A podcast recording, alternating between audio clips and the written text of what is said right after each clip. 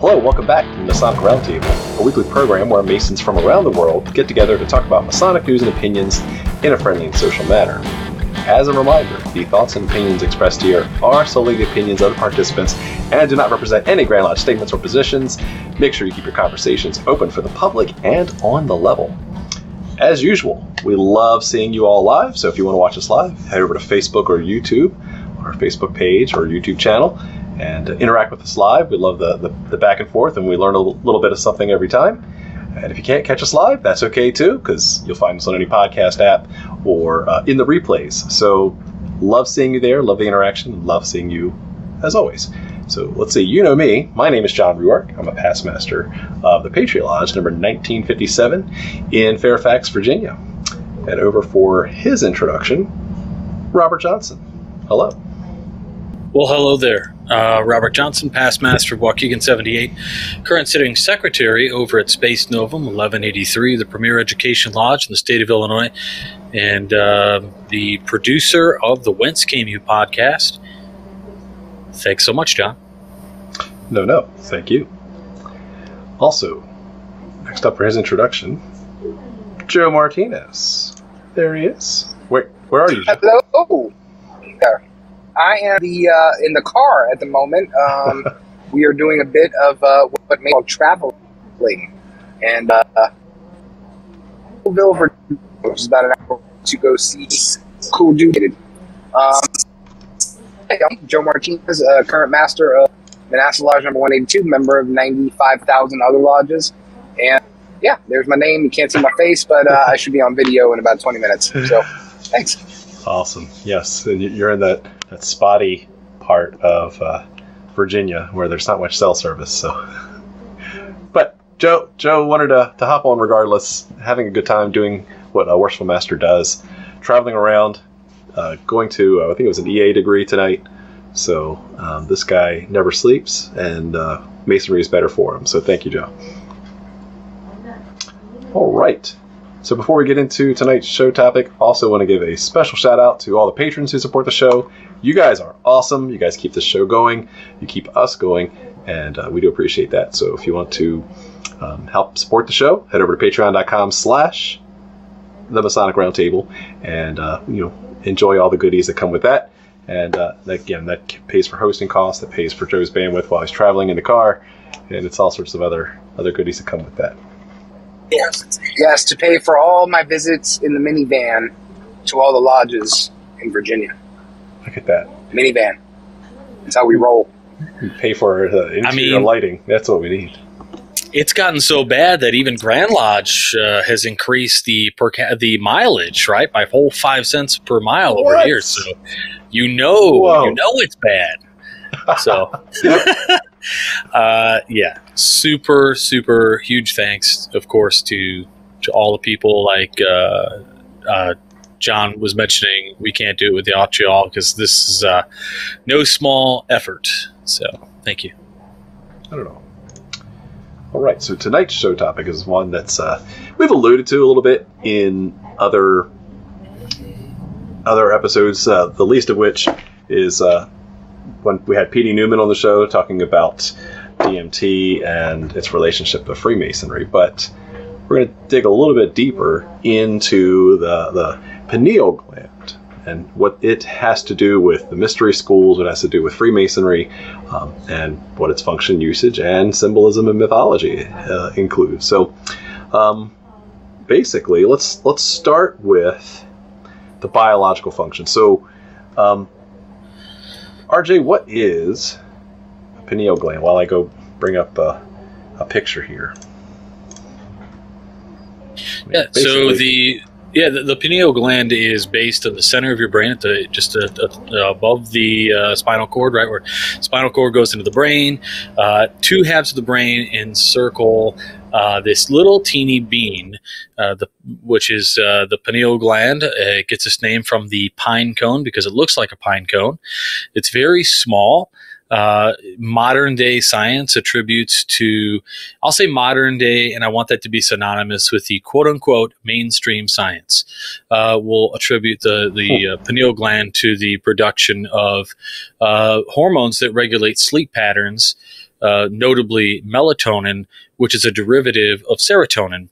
Uh, and so throughout the day, your body secrete, so you, you produce serotonin as you sleep, uh, and just with normal body chemistry, the things you eat turn into the chemicals that you have. Uh, and then as your brain, uh, your body turns those nutrients into chemicals and, and, and the ingredients it needs to secrete certain chemistry to allow your brain to function and control the rest of your body. So one of those things is, of course, the pineal gland, and uh, it it certainly throughout your entire day, your body uh, reabsorbs the, uh, the serotonin okay? And as it re some people it reabsorbs too fast. That's why people are on like mood stabilizers or things like uh, zoloft or your different uh, uh, brain meds right? Uh, SSRIs and then there of course there's the uh, almost all all parts of your body there's always a give and take. So like just like with muscular function it's potassium and sodium uh, and with certain other things like sleep right it's serotonin and melatonin things that regulate your circadian rhythm. So that's what mainstream science really says that your your your uh, pineal gland is there for. Uh, it's very small right? Very and uh, i didn't i don't want to get into uh, the the woo yet the woo. But that's that that's scientifically what we say it's used for today. Mm-hmm. So, like, just on its surface value, right? The the exoteric uh, usage of the p- pineal gland is actually pretty important. I mean, for maintaining, you know, hormonal regula- regulation of the body, right? So when it's in development, right, when you are um, growing into adulthood, right, it actually hardens and calcifies, and that's um, so it is a little bit softer as a as a youth because it's doing lots of things, right? It's it is um, like your pituitary gland. It does regulate growth. It does regulate um, like hormones for uh, sexual reproduction, like uh, ovary growth and stuff like that. And as RJ says, right, it's really important for regulation of sleep. So I think that's fascinating in itself, right? Because we're taught as Masons to right make sure we regulate the hours of the day that we work uh, the hours that we refresh ourselves and sleep. And you know, we actually have a, a, um, little tiny, little tiny secret gland that helps us uh, regulate those hormones. It, what's funny is you mentioned uh, calcification, which we can get into later in a, in a whole uh, topic of um, what you might call conspiracy theories about the uh,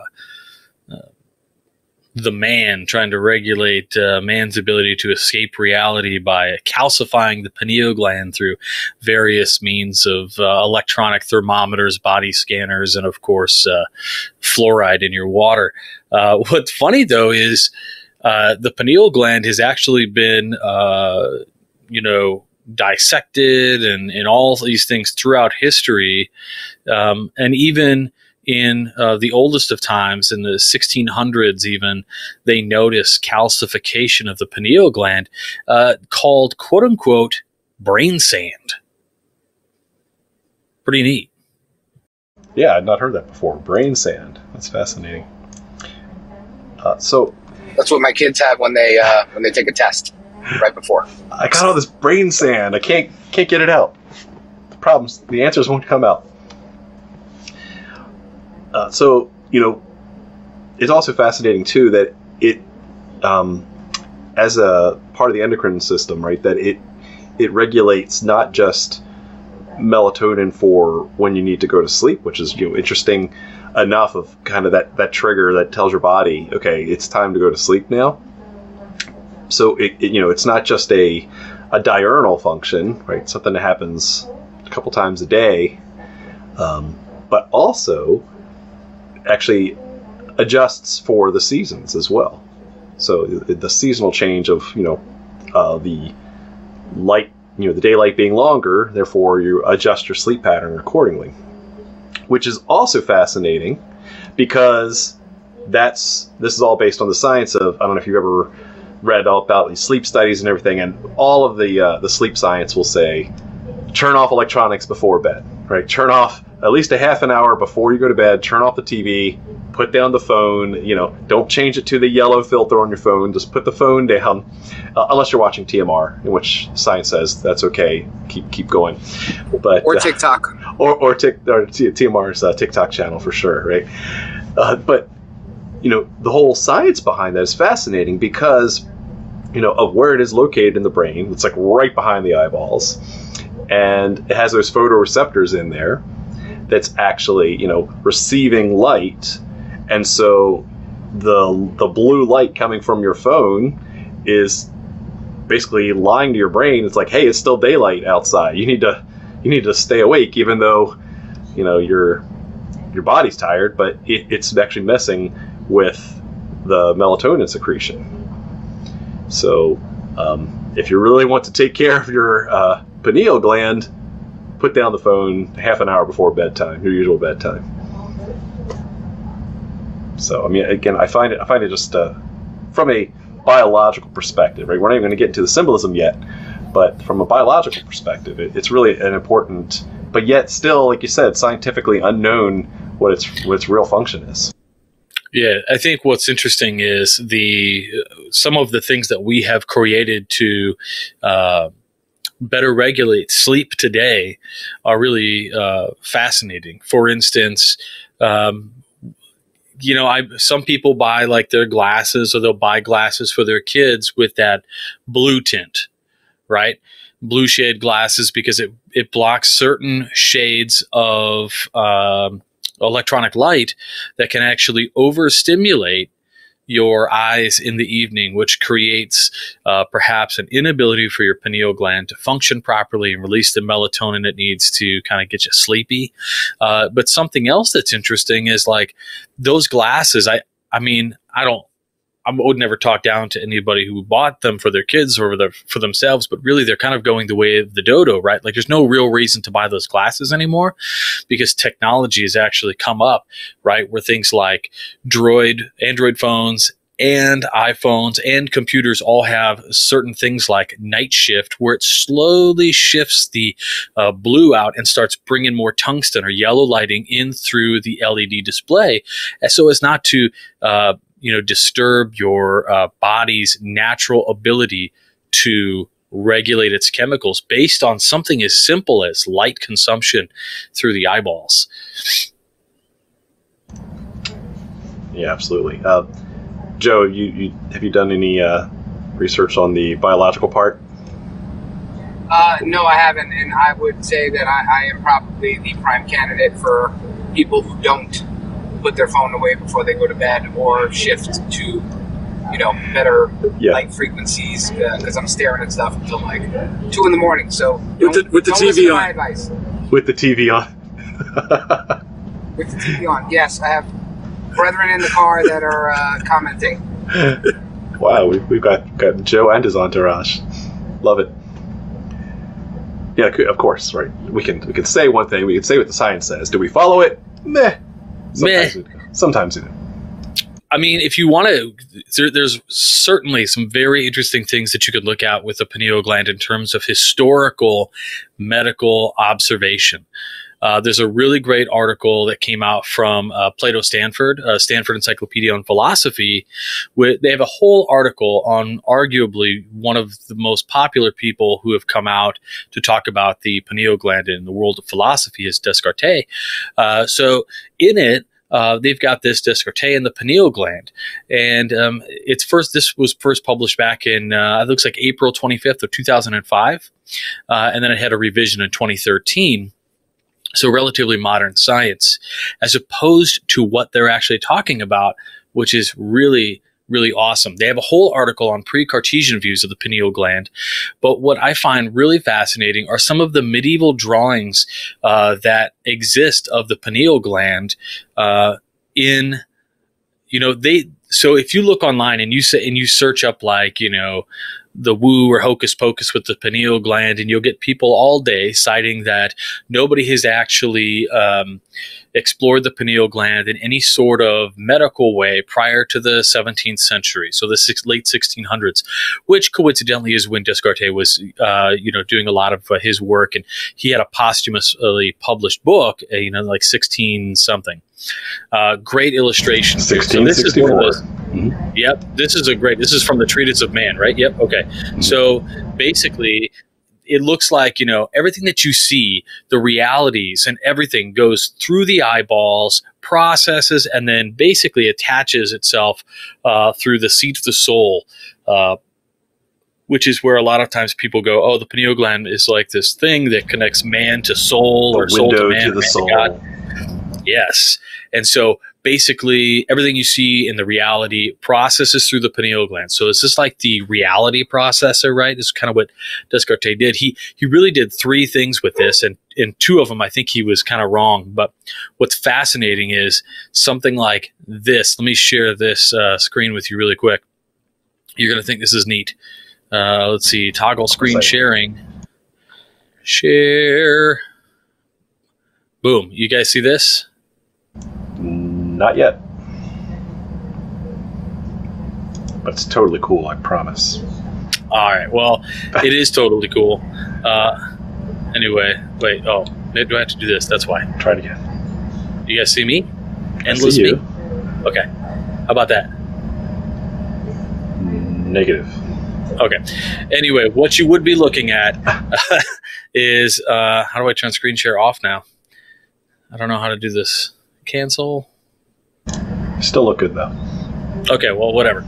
Uh, so anyway, uh, this there's a medieval map actually that was published in the 1300s that shows a worm that guards the entrance of the posterior ventricle, which they uh, assume is a medieval representation of the discovery of a pineal gland.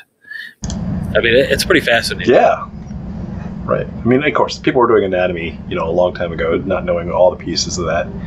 Um, I also think it's it's interesting too that, I mean, it's even just been since the turn of this century that there have been more studies on the scientific application of what this pineal gland does um, beyond, you know, the the melatonin um, and serotonin adjustments, because it was long thought through history that the um, the pineal gland was actually like this uh, vestigial leftover part of an organ, right? Kind of like your appendix, right? The appendix of the brain. It's there. Don't really know what its function is. It's just kind of sticking out of place. It's just kind of buried in in there. And so it was it was really strange from a historical aspect that for you know millennia people really didn't didn't even know what it did, even if they could find it through uh, through autopsies and the like. Right, Joe? I can actually see you now. Yes, well, yes, I'm pulling up to the lodge. So you guys keep talking about the boring biology crap, and uh, I'm gonna log in in a minute, and we'll talk about the cool esoteric stuff. Joe's gonna blow our mind. Good. All right. Looking forward to it. Mm-hmm. So one of the things that uh, was interesting when you when you were starting to talk about this idea of um, some of the things that we're starting to think about today as like almost extracurricular uh, activities or supposed activities that the pineal gland uh, may function with. Uh, a lot of the research that we're looking at today, whether that is the fascination with uh, dimethyltryptamine, right, or the, the spirit molecule, whether this is, of course, the uh, uh, you know, people associate it because of Blavatsky and the Theosophical Society's movement in the early 20th century, the pineal gland as the third eye, um, and of course the works of uh, Mark Booth, or uh, as he's better known, uh, what's his name, Jonathan, Jonathan Black. Black. Yep.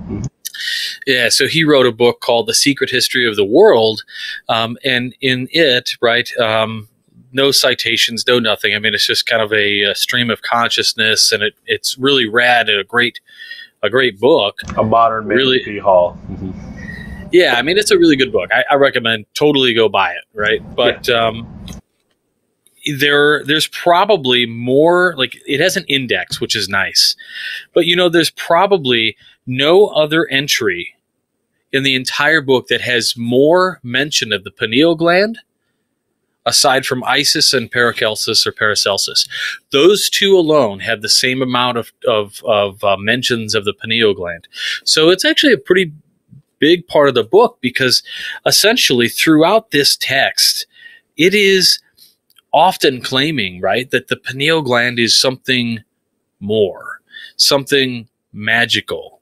Um, and of course, this sort of new age thought about this particular gland has people who still today believe that it is somehow the seat of the soul in man and that it has other attributes, whether those are actually releasing dimethyltryptamine in any kind of meaningful or quantifiable way, uh, amounts, I should say.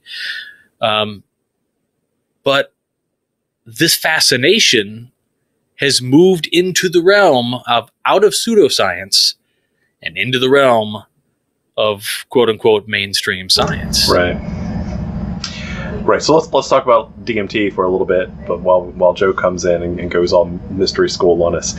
Um, so again, we've talked about what is known from modern science on um, you know the hormones that that it produces. However, it's been speculated for you could argue millennia that it does also relate to um, dimethyltryptamine um, production in the human body. Um, so when you go look at like the research that um, uh, P.D. Newman has done on uh, DMT as a, a um, hallucinogenic substance, but also one that um, is primarily um, used more in a religious context rather than um, a, a social context. Right? It is something that you you don't you don't do for fun. You do for uh, a, a life altering experience.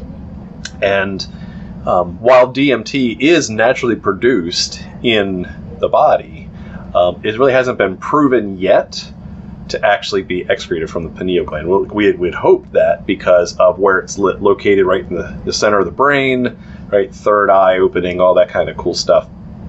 Um, but when they've done, you know, these these uh, trials of like doing a uh, pinealectomy, right, where they're actually removing the pineal gland, then uh, they still see DMT pro- uh, production pretty much, or, or even some of the other hormonal productions remaining about the same. Um, so it's again, you can't you can't trace it specifically to that. Hey, Joe.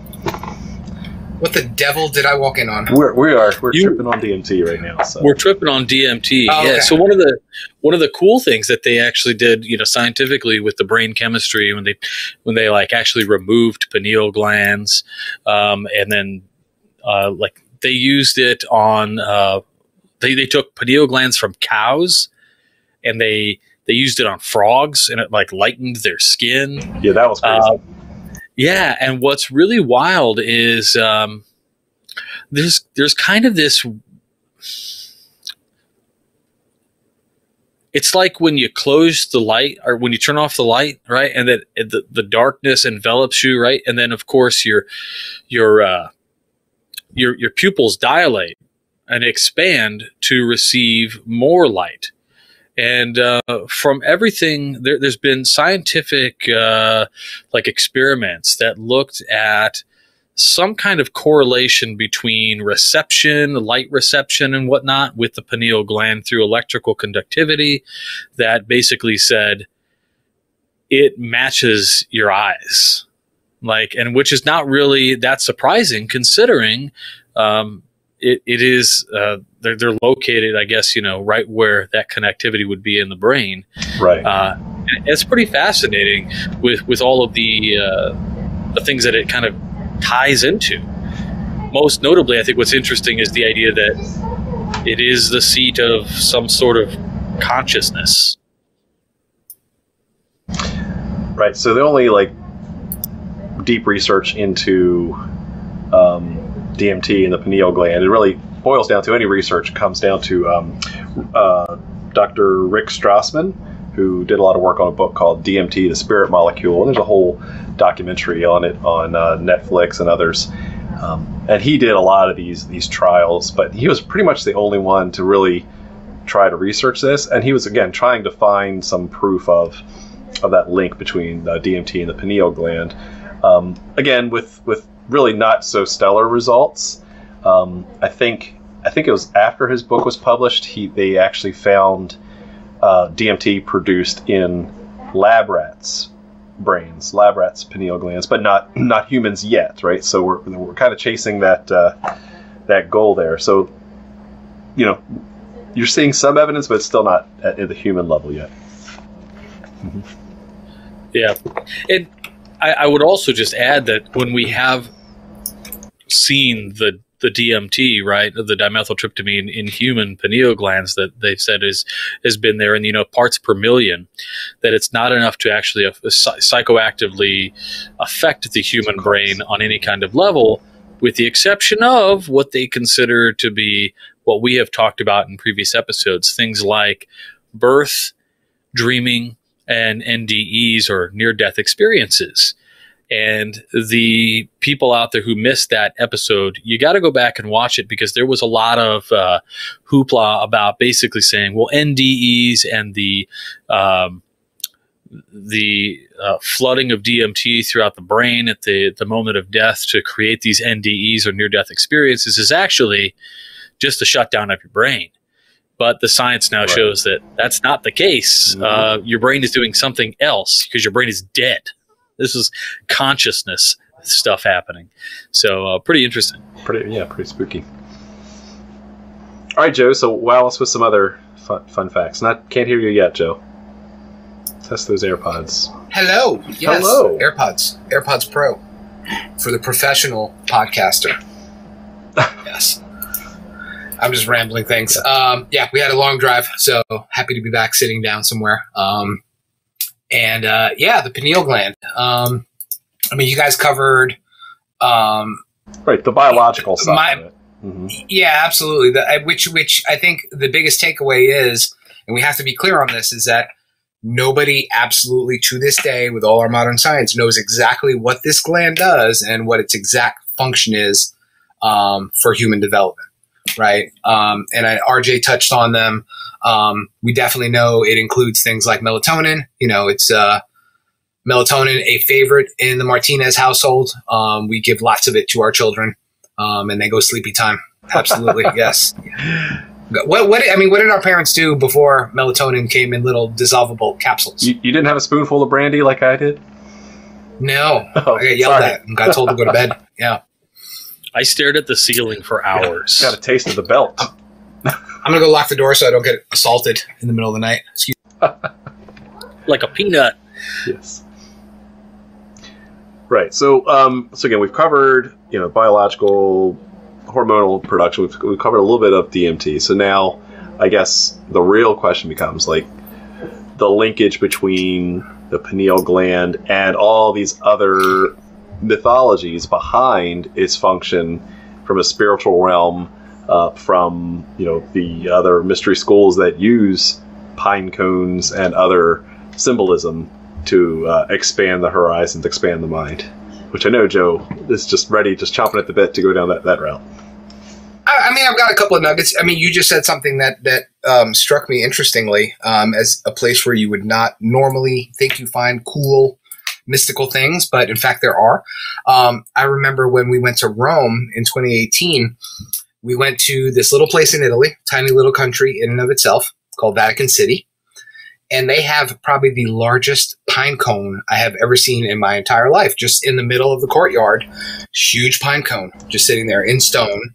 Um, yeah, so it makes you wonder, um, you know, what they know. Maybe Dan Brown was right, and maybe they have things and stuff in there that we should be getting access to. You know, I think we need another Tom Hanks movie. Um, to flesh that out a bit more. But yeah, I mean, uh, I mean, a lot of a lot of what I've read on the pineal gland. Um, obviously, you know, big, big, big shout out to P.D. Newman uh, and his work with DMT. Uh, he definitely touches on it quite a bit. Um, I mean, most of the things that I've read over the years definitely come from, and we will see him next week in person at Esotericon. We're not plugging it because it's sold out. I'm so excited. That's why we haven't been talking. I know. I'm so excited too. People are still buying online tickets, so um, I mean, maybe we'll throw a little plug out at the end of the show for it. Um, nothing to do with TMR, but um, you know, it's just serendipitous that we're we're involved as well. But uh, anyway, back to the pineal gland. Um, you know who's written a lot on it is uh, is my go-to favorite, old brother Manly P. Hall.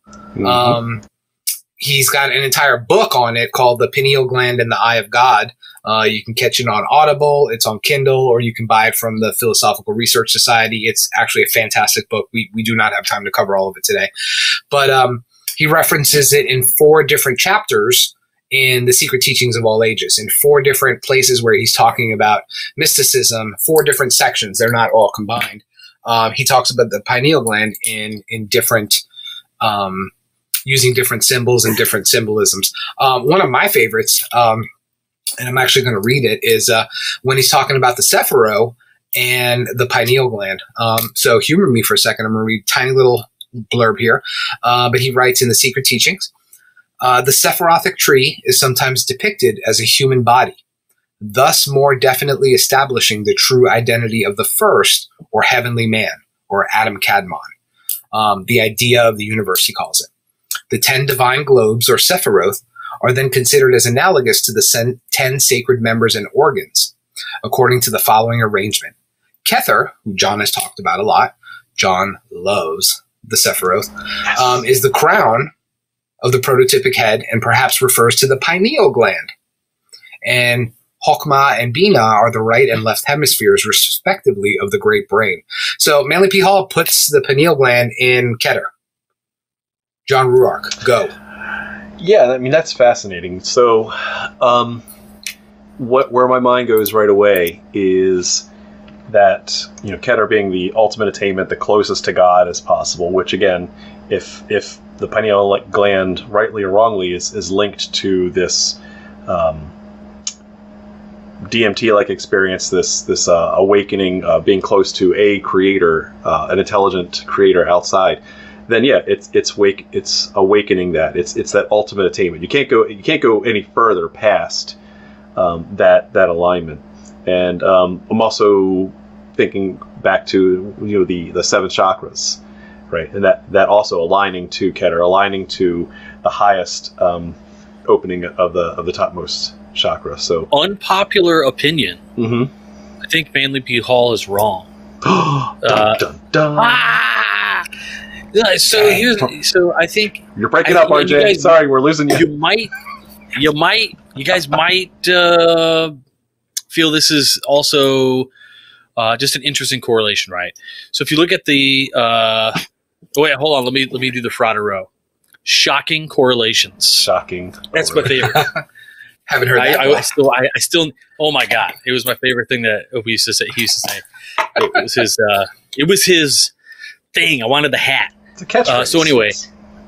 Um, between those two, between uh, those two particular Sephiroth is uh, so Bina and then Hokmah, right? Is the shin. Right. And so if like Keter is God, then the pineal gland is like the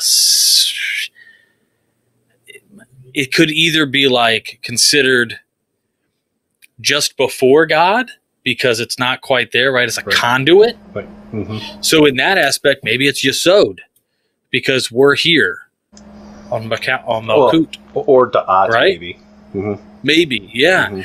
I think it's got to be somewhere in the transmission, in the in the ability to. I mean, if, if we t- if we say that the pineal gland is, as many people might propose it to be, a third eye, or in kind of New Age thinking, or even Masonic thinking, that if Solomon's temple is the body of man, and that the Holy of Holies is the skull, and the pineal gland is the Ark of the Covenant, which is the seat of God while on earth. And what do you do with in front of the in front of the ark? Right, as you pray, you so like the prayer is actually your ability to pray and push forth, uh, or or even aff- affirmation and put forth uh, direct messaging to the God through your own your own ark your own like the ark is supposed to be the box by which through you know you you biologically and you you functionally can speak to god in in the archetype anyway Well, yeah, let's pull that thread for a little bit. So, and it's funny because I literally just watched Raiders of the Lost Ark the other night at 2 a.m. when I was supposed to be sleeping, you know, but I couldn't because my melatonin levels Turn were off off. So I stayed up and watched it. It's Raiders of the Lost Ark, man. You have to watch it. No matter what part of the movie you, you catch it on, you I'll have to allow watch it till the end. Okay, thank you. So, I think using that movie as context, I think they misrepresent what the arc is, right? In that movie, right? We think it's got all this magic juju inside. It's the box of juju. It opens it up. You open it up, melts Nazis, all good things, right? But going back to what RJ said, um, traditionally, the Ark of the Covenant was the the seat of the Shekinah, right? And what was the Shekinah? It was the physical manifestation, not not symbolic, not allegorical. It was God here on this The literal dwelling you know? place of God. Mhm. taking let's take it forward in a in a Christian context. You know, Jesus incarnated as man. Shekinah, same thing. God is actually here. You can touch it. You probably get burned or get melted. You know, It- that's why they used to tie a rope around the high priest, right? In case he died and was struck dead, they could yank him out and get a new guy in there. Um, Like a cable but, tow, but going back to like a cable tow. Mm, so much symbolism tonight.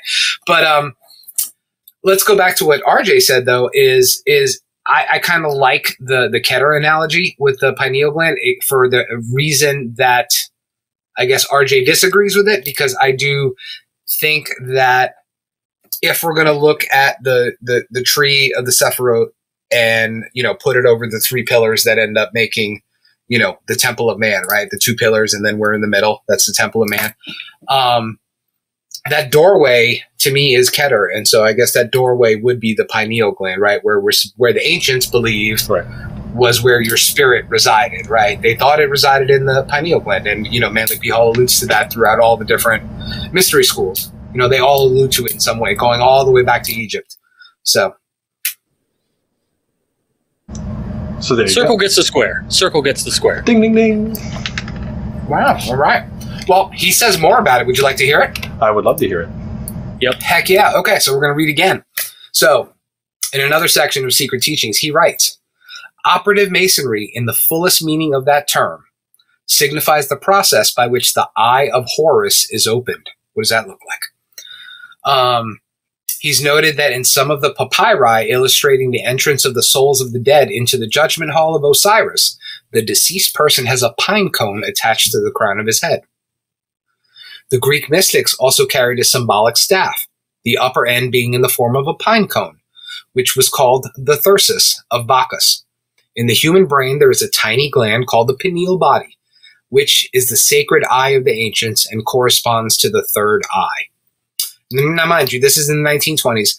Little is known concerning the function of the pineal gland. Nothing's changed, which Descartes suggested might be the abode of the spirit of man. As its name signifies, the pineal gland is the sacred pine cone in man, the eye single which cannot be opened until Hiram, the spirit fire, is raised through the sacred seals. Expand on that, go. I too found some Ooh. thir- Thyrsus imagery, right? So Boom. this is the um, the staff of uh, Dionysus, actually, um, and and actually, which is interesting in in the, this Greek context, it's much more of a fertility symbol than a, an enlightenment symbol, right? So when you're so let's let's go down this this pine cone symbolism rabbit hole for a second. Um, you see it come up in lots of different ways, right? So you see it um, as let- let- let's pull this thread.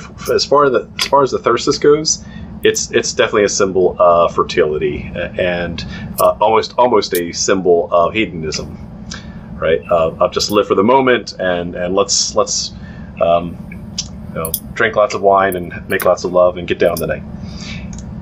And so that's you know that's a common that's a common uh, usage in, in especially in the the Greek uh, hedonistic um, Epicurean kind of uh, motif, and then uh, then you also have it from you see it show up in other Enlightenment things. Yeah, I actually saw that as well. There's a fountain of the pine That's the one. there. That that's the one in the Vatican. Yep. Mhm. Oh, that's the one. Okay.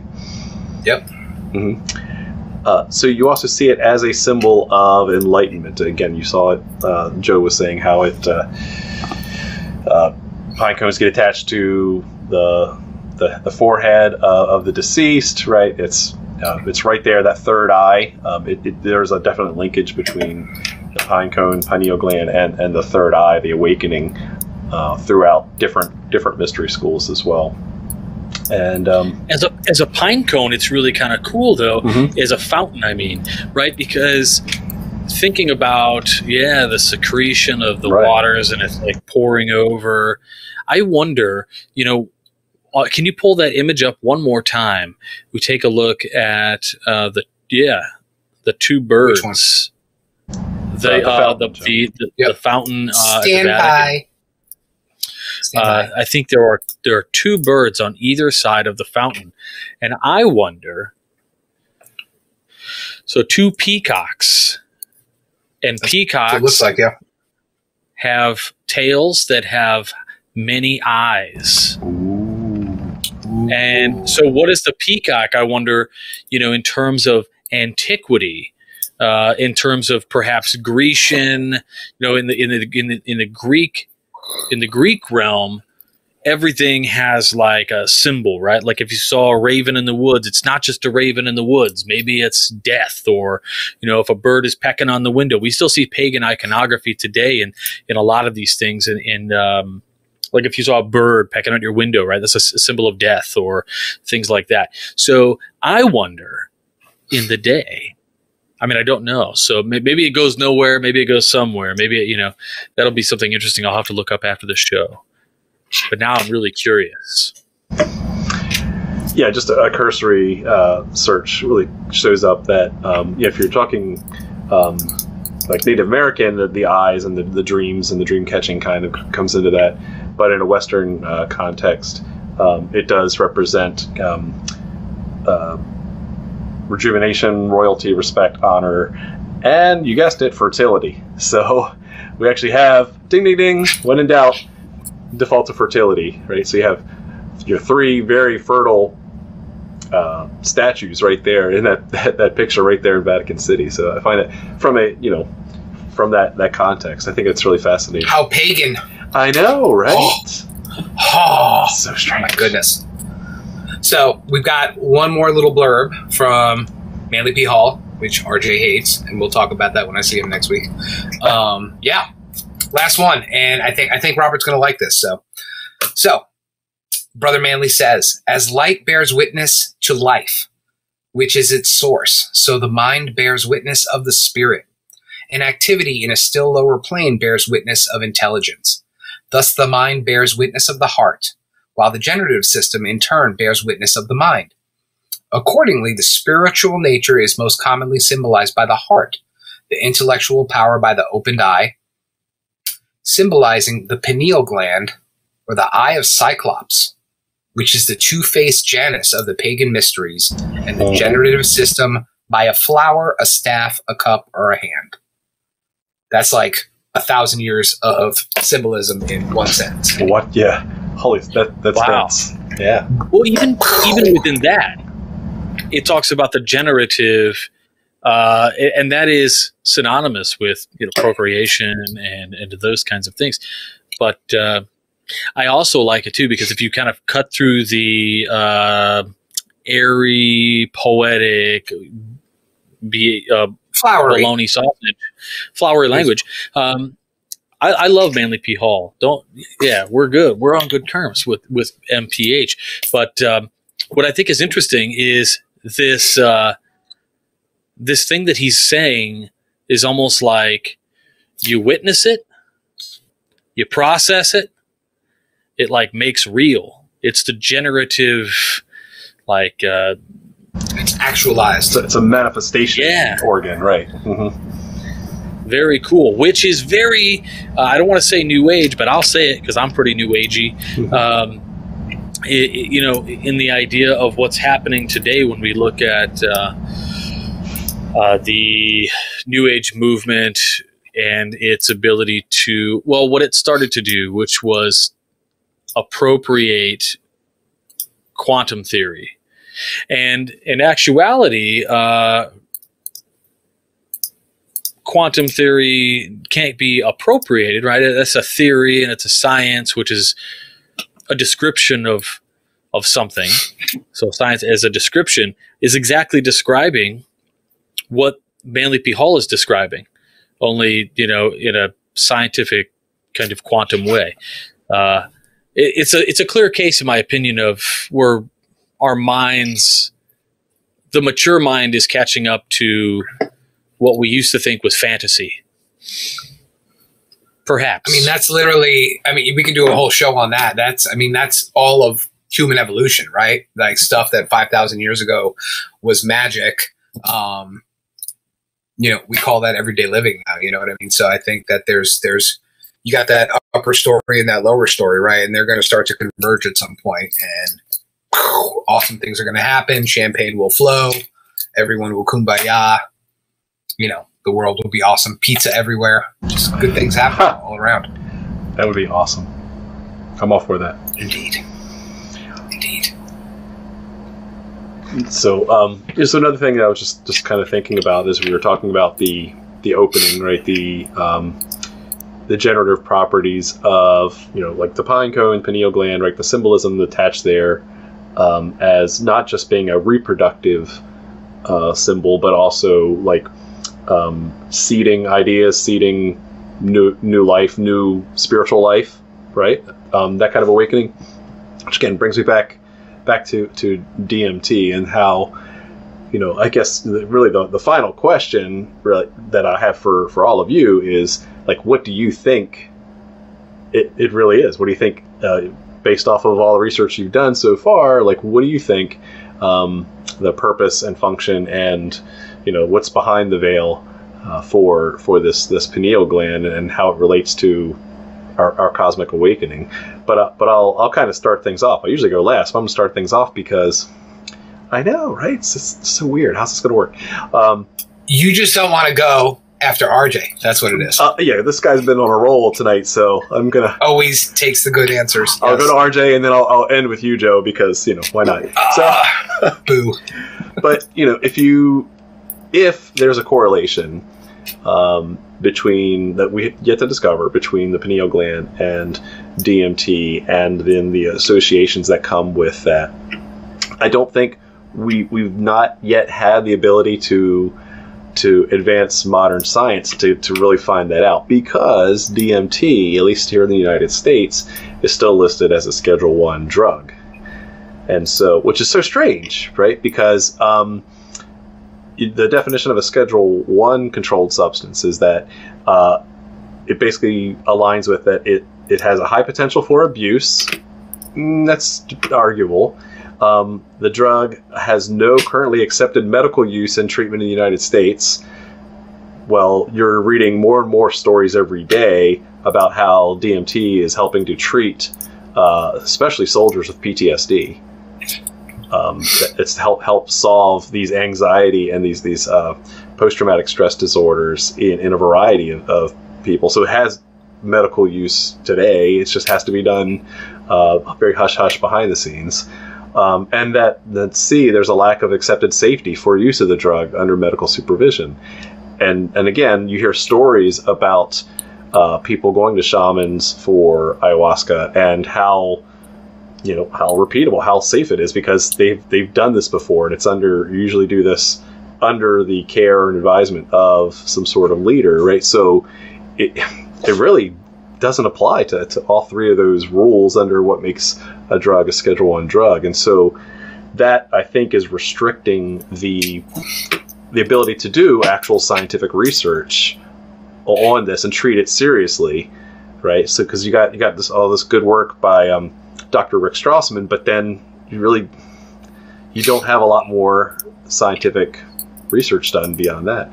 Um, so I think that we don't know what we don't know because we haven't been given the opportunity to freely, you know, um, test it, experiment, really, really apply the scientific method to it.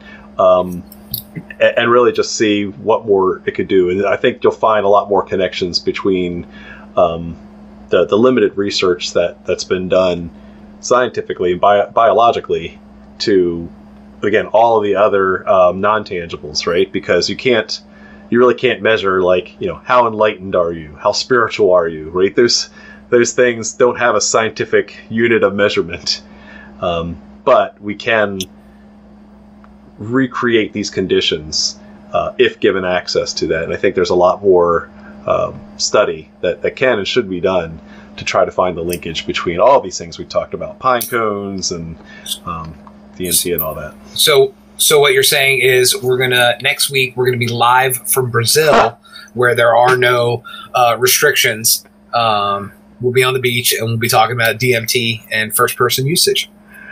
Oh hosted man! by John Ruark. One day, how about that, huh? that uh, that's that's certainly on my bucket list for sure somewhere. Awesome. Let's let's head let's head over to RJ to see what he thinks. Rephrase the question. Like I, What do you think? what do you what do you, how do you think this is all related? How, what do you really think the pineal gland is in your own in your own opinion in your own research? Yeah, I certainly think that all of the body's functions and organs are a part of a machine, no different than a computer and a sort of um, whatever parts that you think it may be because i don't know for sure. I mean we suspect the brain before before the brain they thought you know uh, consciousness or whatever what came through the liver uh, and then it moved around to the heart right? And then finally through to the brain. So if we look at the brain as maybe like the central processing unit or or maybe not even the processing unit maybe it's like the it's just a it's it's it's the string between the two cans.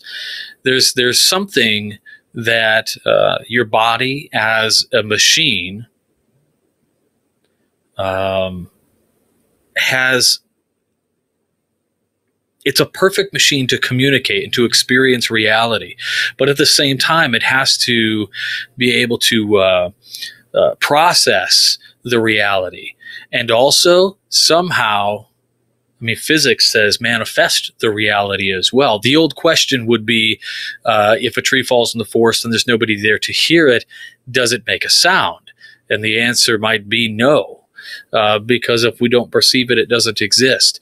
Um, however, you know, of course, there are animals and other things that might bear witness. So there's all these questions. But in the idea of the pineal gland is, is something that might be an integral part of why the uh, consciousness is able to reside or get locked into, per se, a physical form uh, for a length of period that is a lifetime to gather whatever kind of experiences before you transition out.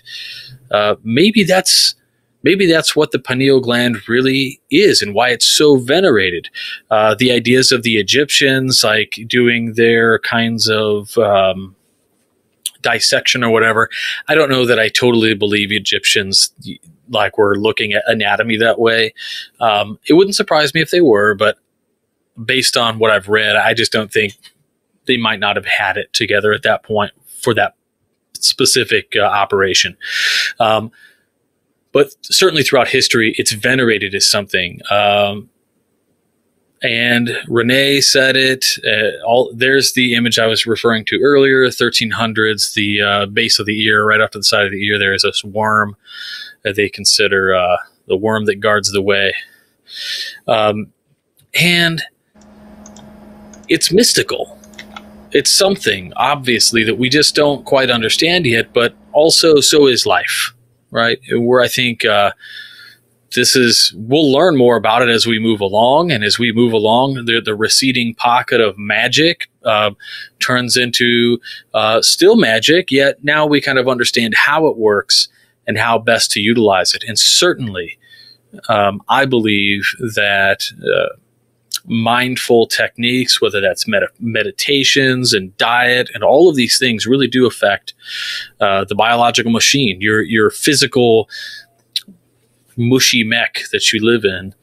Uh, I, I th- so I think it, I think it's all connected. You know, I think the pineal gland probably is a legit conduit somehow to a higher consciousness, the higher self, maybe.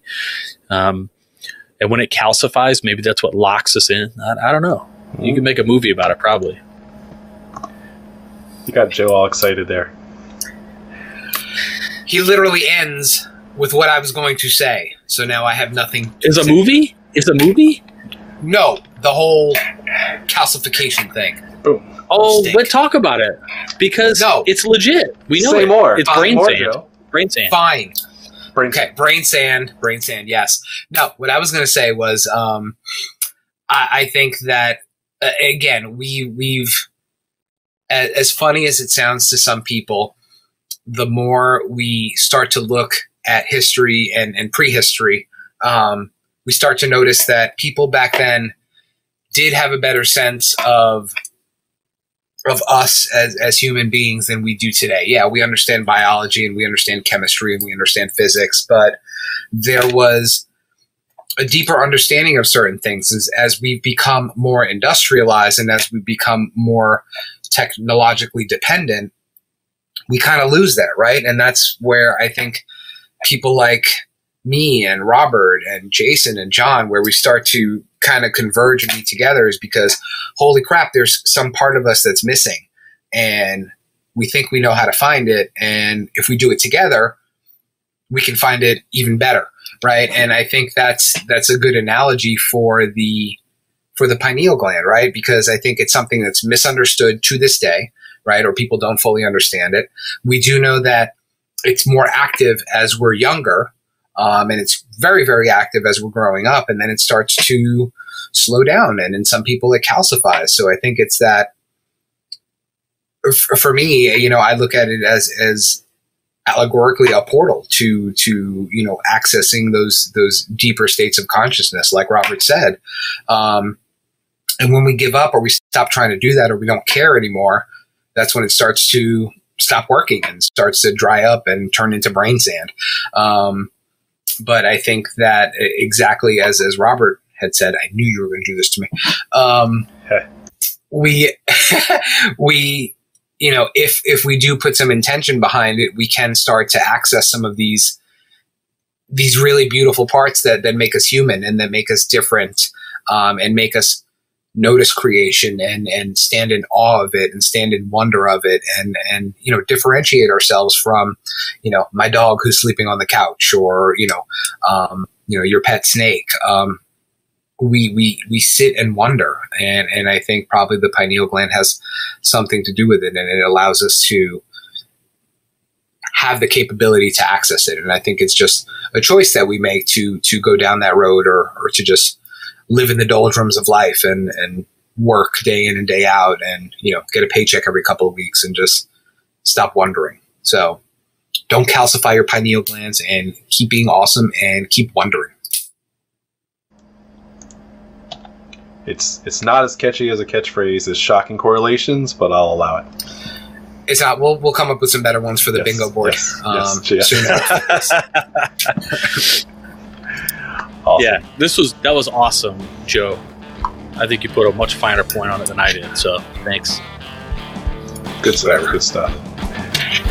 Well, yes, I know we could we could chat about this all night, but unfortunately our time has come. So I want to thank you all very much for watching. See you next week, and keep searching for more life. Have a good night.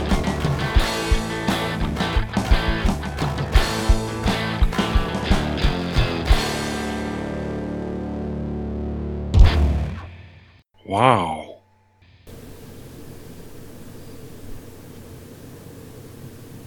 That's it. Because you're